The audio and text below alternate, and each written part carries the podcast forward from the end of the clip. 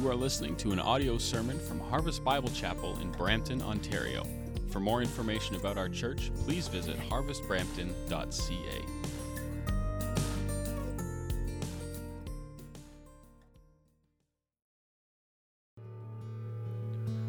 Let's bow our heads together in prayer. Heavenly Father, we come to you by your Spirit and we do pray that you would give us Jesus. We pray that as your word is opened, Lord, that the emphasis would not be uh, on the messenger, but on the message of Jesus Christ dying in our place. That as we hear baptism testimonies today, Lord, that we wouldn't just hear about uh, five individuals, but we would hear about the power of Jesus to transform lives. And so, God, we pray that you would do what only you can do, and that you would speak so powerfully and move in such a clear way, Lord, that's just unquestionably you. Open our eyes so that we can see Jesus. Give us Jesus, we pray. In his name, amen. Amen. Please be seated.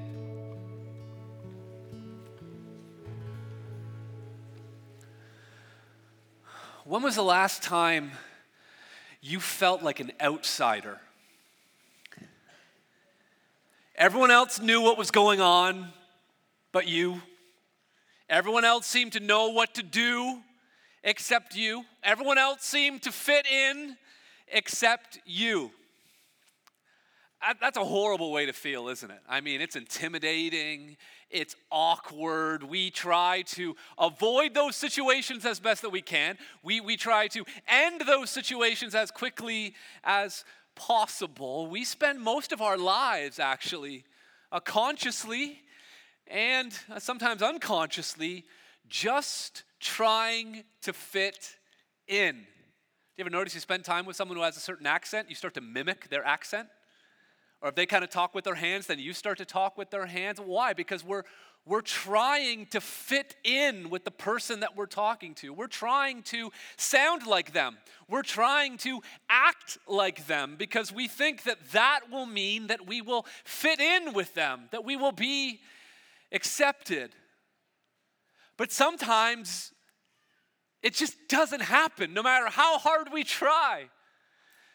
There are certain boundaries. Maybe it's a cultural boundary. I mean, I mean, in cities like Brampton and Mississauga, you don't have to go too far where you're in a situation where you don't speak the language. You're, you're, you're in a store or, or at a party, and, and all of a sudden everyone breaks into speaking a Punjabi or Spanish or Urdu or, or whatever it may be, and you're totally lost. You feel like you don't fit in. Uh, Sometimes we experience uh, in, in a very harsh way because of racial or ethnic prejudice that even though we're speaking the same language, we are left outside because of the color of our skin or our background. No matter how hard we try, sometimes we just can't fit in. Sometimes we look at the clothes we're wearing and the clothes that other people are wearing. Sometimes people can be speaking English, but they're, they're, they're so academic and the, the kinds of words that they use are just going over your head, and you feel like you don't fit in because you don't have the same education or the, the same background. You didn't go to the same kinds of schools. Sometimes we feel like we don't fit in because of our behavior.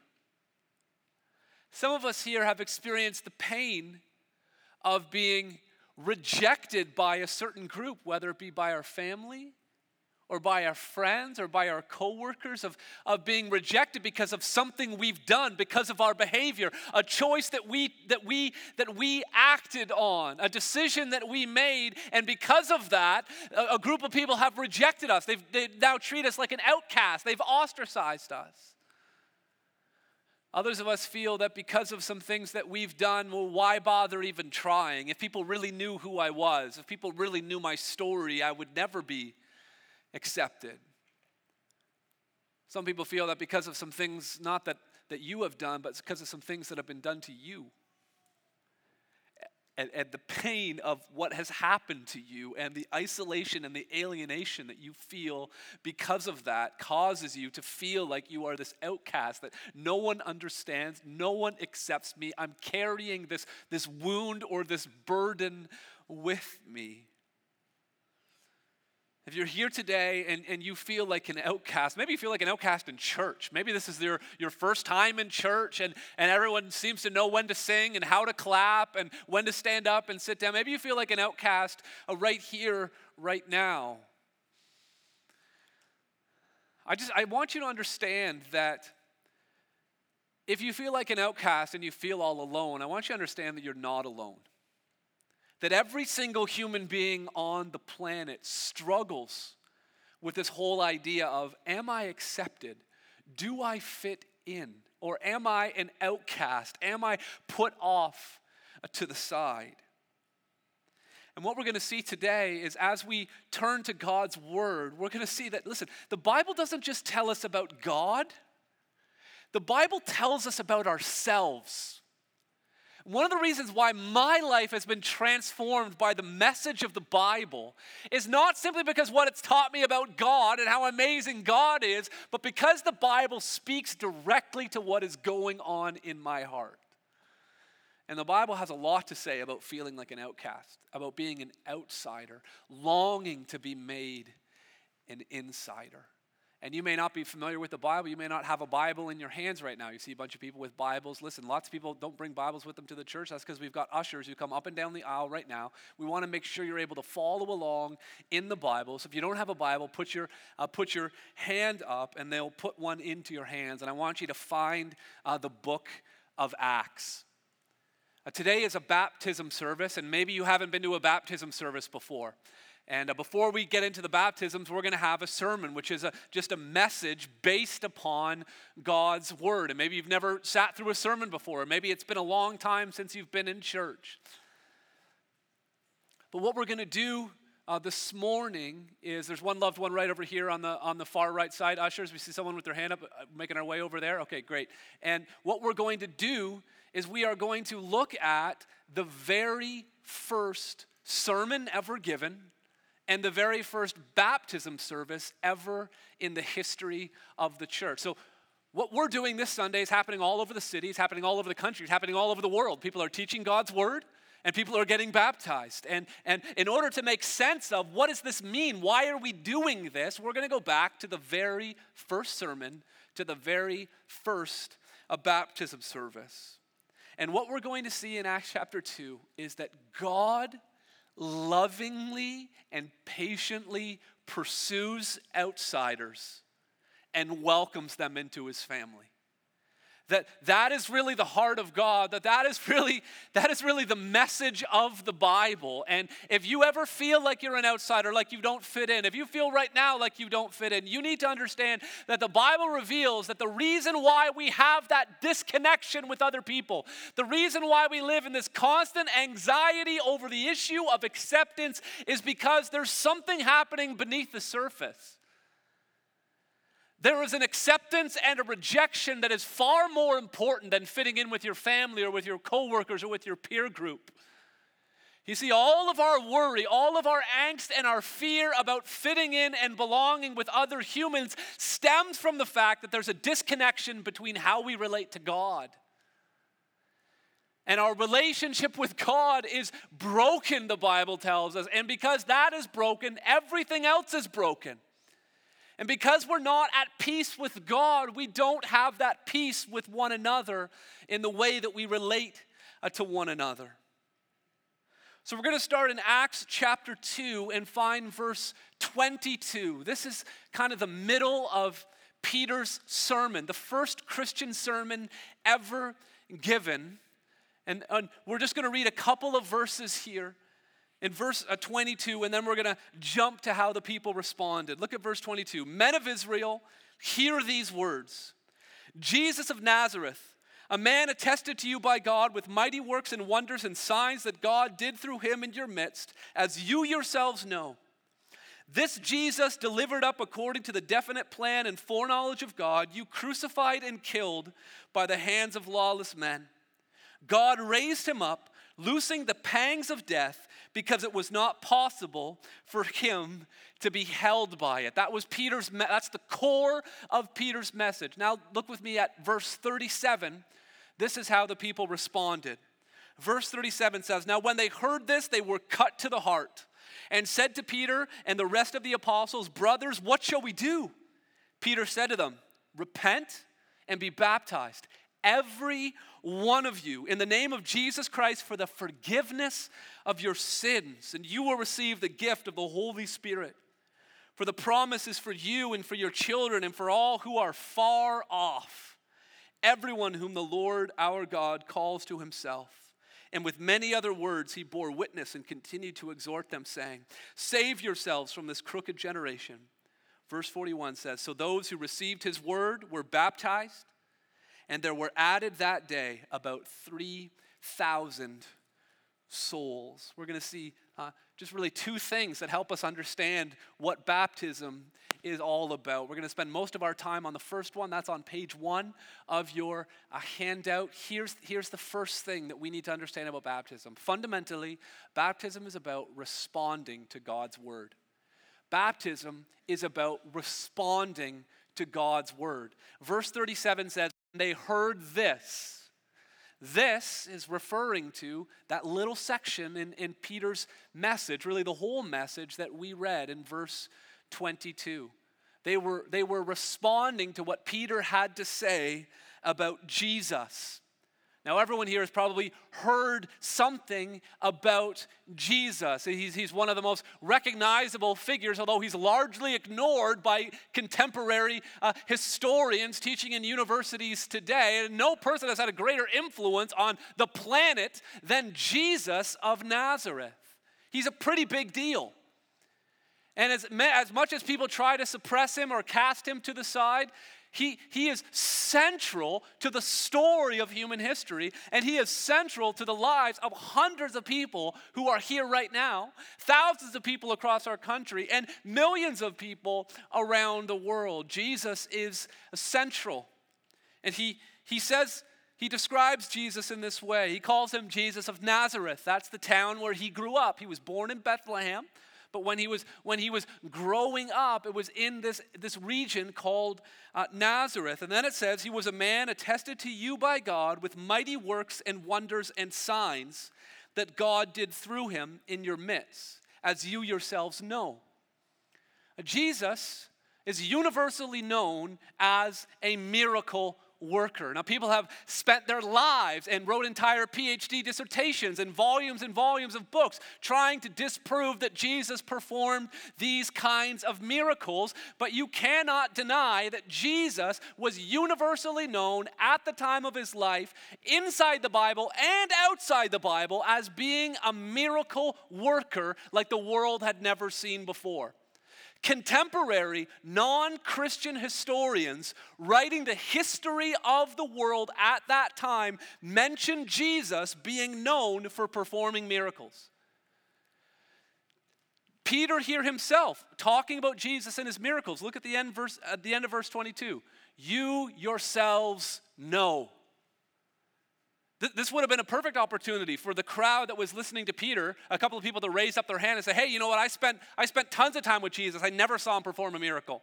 How can you verify those miracles? No, it was, it was taken for granted. You yourselves know that there was something about Jesus that was a little bit different. Walking on water is not normal. Feeding thousands of people with a brown bag lunch is not normal. Looking at someone who is cold and dead for hours or even days and then speaking to them and having them raise up. Going to someone who has been lame from birth, unable to walk, with no muscles in their legs, and telling them to get up and walk. That is not normal.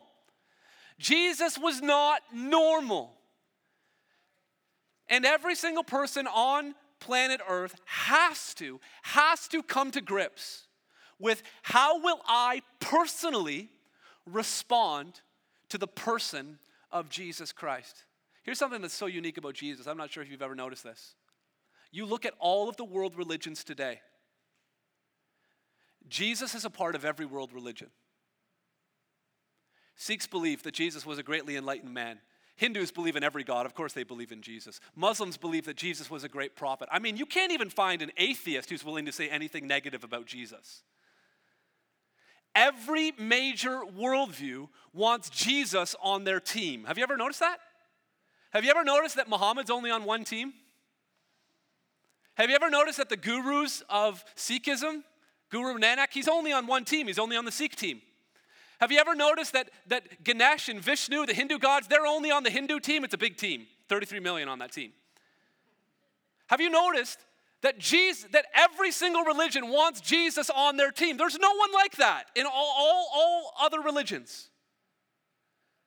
Because there's no one like Jesus. And every religion has had to try to find a way to say, how do we respond to Jesus? And every single world religion has said, we're gonna, we're gonna try to include him into, into our religion. But Jesus said, no, listen, I am the way, the truth, and the life. There's only one guy on our team. His name is Jesus. He is the most important person in all of human history. And Peter is challenging the crowd in the first sermon what are you going to do with Jesus? How are you going to respond to him, his miracles, his teaching? And I want to challenge you today. How have you responded to this person, Jesus? Maybe you know very little about him. Maybe you studied him in school. You think you know what he's about. How have you personally responded to the fact that he performed these miracles, that he's so universally, widely renowned, revered, and respected? Well, how did the people in Jesus' day respond to him? Verse 23 says, This Jesus, delivered up according to the definite plan and foreknowledge of God, you crucified and killed by the hands of lawless men. How was, how was Jesus received? How was this great miracle worker? How was this perfect embodiment of selfless love and kindness and mercy? How was he received? He was crucified. What did humankind do with the very best that was offered to them? The most purest, the most beautiful, the most loving human being who ever walked the earth was. What does that tell us about humankind? That someone so, so innocent, so intrinsically good would be cast out of the city, would be nailed to two pieces of wood and left there to suffocate to death. But as Peter mentions here, this wasn't some sort of tragedy. This wasn't some sort of accident that never should have happened. It said in verse 23 this Jesus delivered up, notice this, according to the definite plan and foreknowledge of God. You see, Although the people of Jesus' day were held responsible and accountable for the decision that they made to have Jesus crucified, it was all part of God's master plan. Jesus came to die. He came to die in our place. The creator of life came and experienced death.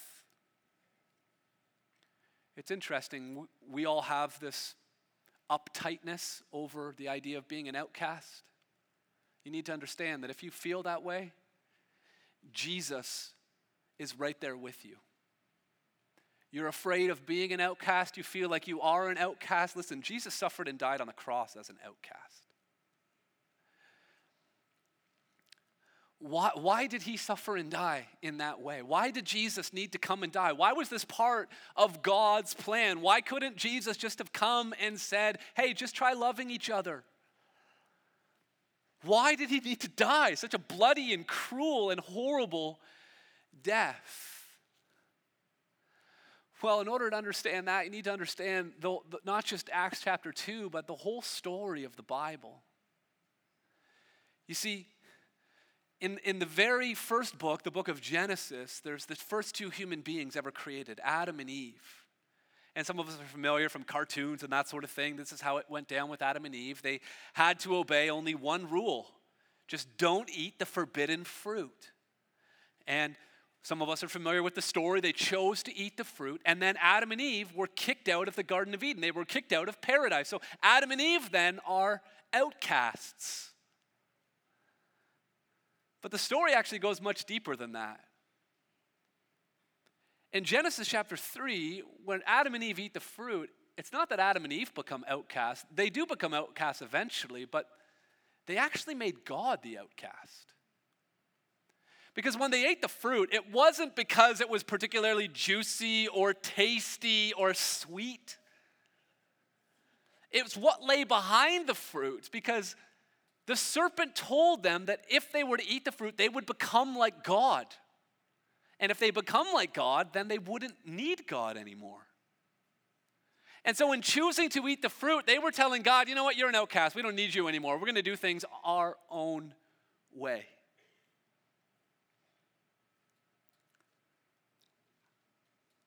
And human beings have been doing it ever since. I mean, we, we belittle God, we ignore God, we mock God, we act like we don't need God, and when we choose to acknowledge His presence, we often question Him. We often blame him for things that have gone wrong in our lives. We often bargain with him as though we had some sort of leverage. I'm in a foreign country. I lost my passport and my wallet. God, if you get me out of this situation, I promise. Oh, wait, there it is. Never mind, God.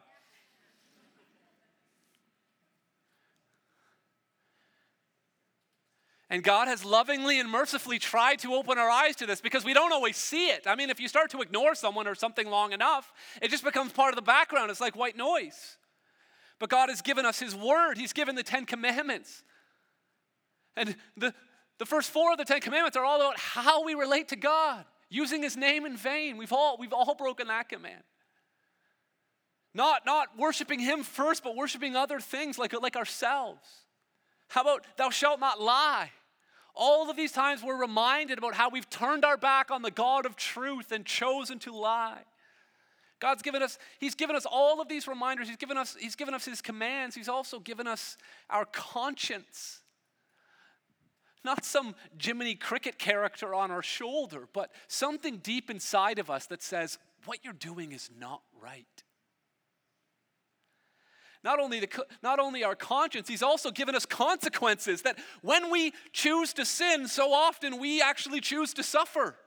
And it might be pleasurable for a moment. You might be buzzing one night, but the next morning there's a hangover. And, and the consequences remind us that what we're doing is not right. And God is lovingly, continually calling us back to himself through his commands, through our conscience, through consequences, and ultimately through Christ. Jesus came and suffered and died on the cross. Now? But why did he have to die? Well, God told Adam and Eve, if you eat the forbidden fruit, you will surely die. Now, they didn't keel over when they took the first bite, but Adam and Eve did die. And every single human being after them died. I'm not sure if you've looked at the stats right now, but the mortality rate is still 100%. Human beings die. Why do we die? Because death is a consequence of sin. When we turn away from the author of life, the natural consequence is death. And the Bible talks about listen, there is a life beyond this life if we choose to do things God's way. And there is a death after this death. Something that Jesus warned us about repeatedly a place called hell.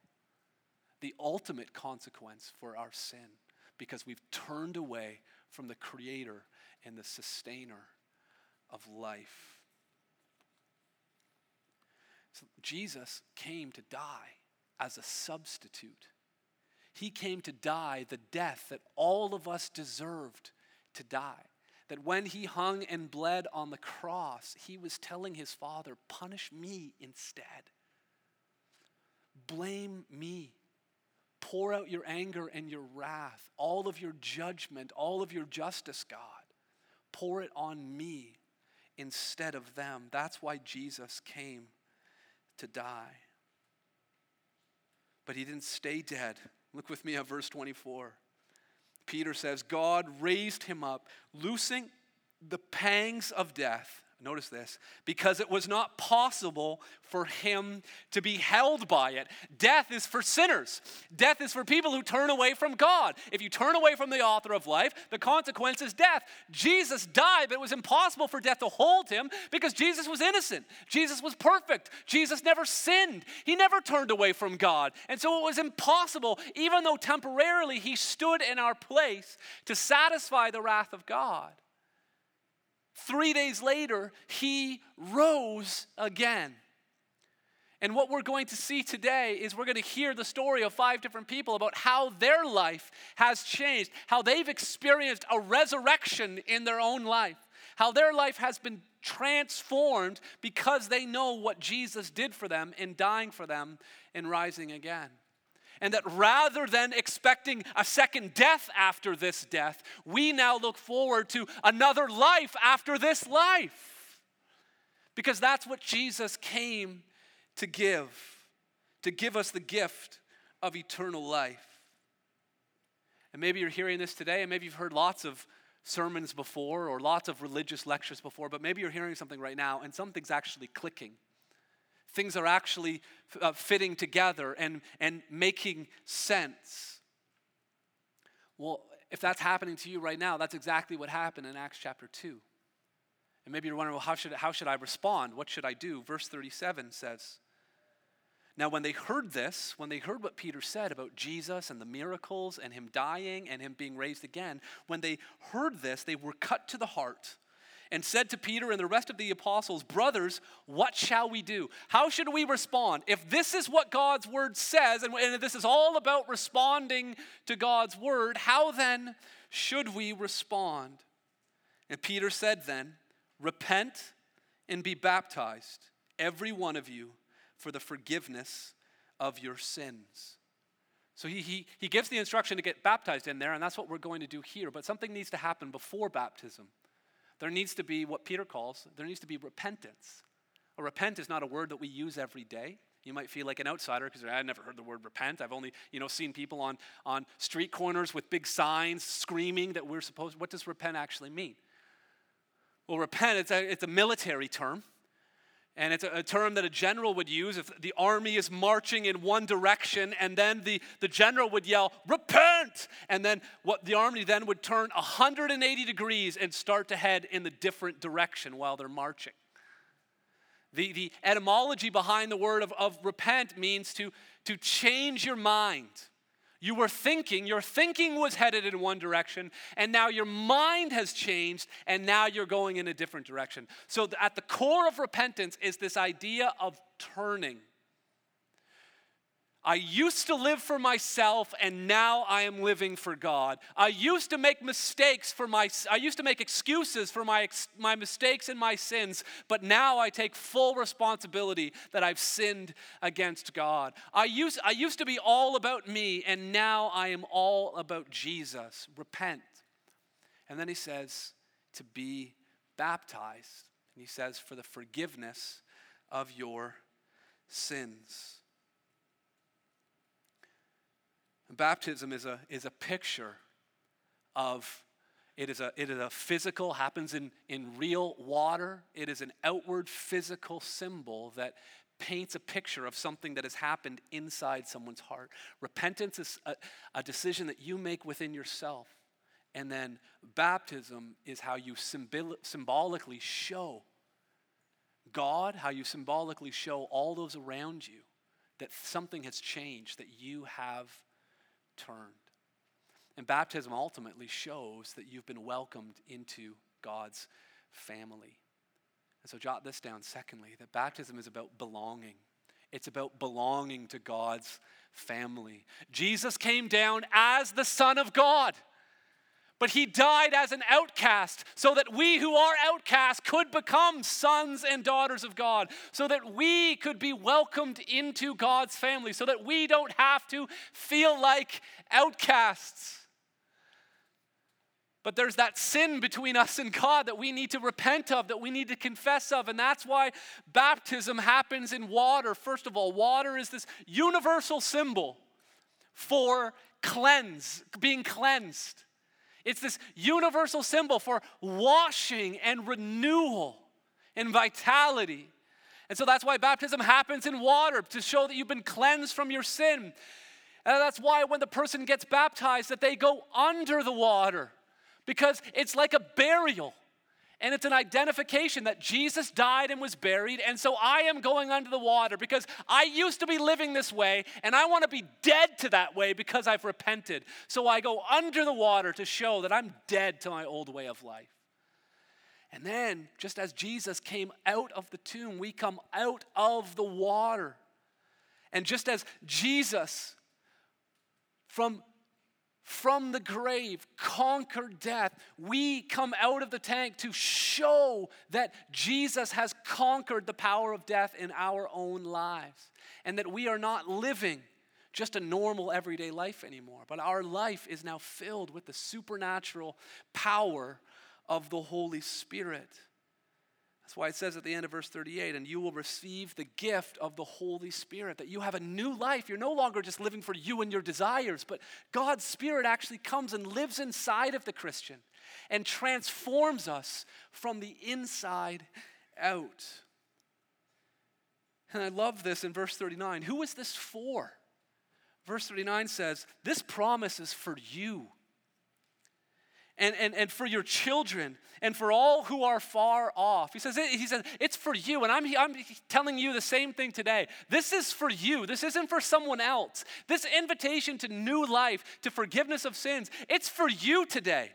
He says it's, it's for your children. It transcends generations. He says it's for all those who are far off. It transcends geography. You might feel like you're so far off. You might feel like you're such an outcast, like you don't belong. I love this. It says, For everyone who is far off, at the end of verse 39, whom the Lord our God calls to himself. Is God calling you today to say, Stop running from me? Repent and turn towards me. Look, I sent you my son to die for me. I want to spend eternity with you. This message is for you. It's not too late. You're not too far. Turn and repent today. Verse 40 says, And with many other words he bore witness and continued to exhort them. And so, what we have here, this isn't a, word for word transcript of everything Peter said, but the, the narrator here says he, he, he, he wanted the people to turn and to believe. And so, he used many other words. And he says, Save yourself from this crooked and generation, from this crooked generation. Verse 40, 41 So those who received his word were baptized, and there were added that day about 3,000 souls. God's family got a lot bigger that day. Uh, 3,000 people were added, became part of the family of God because they had repented. And that repentance was then symbolized in that baptism. And the people who were already part of God's family were saying, Welcome. God's our Father. We're brothers and sisters now. And what we're going to see today is we're going to see five individuals who have repented, five individuals who are going to symbolically show that they're dying to their old way of life and that they are living a brand new life because of Jesus and they've been cleansed and forgiven for their sins. And so don't, don't leave today feeling like an outcast. Jesus died as an outcast so that you could be brought in and so that you could know that God is your Father and that you could become part of His family. This has been an audio sermon from Harvest Bible Chapel in Brampton, Ontario. For more information about our church or to contact us, please visit harvestbrampton.ca.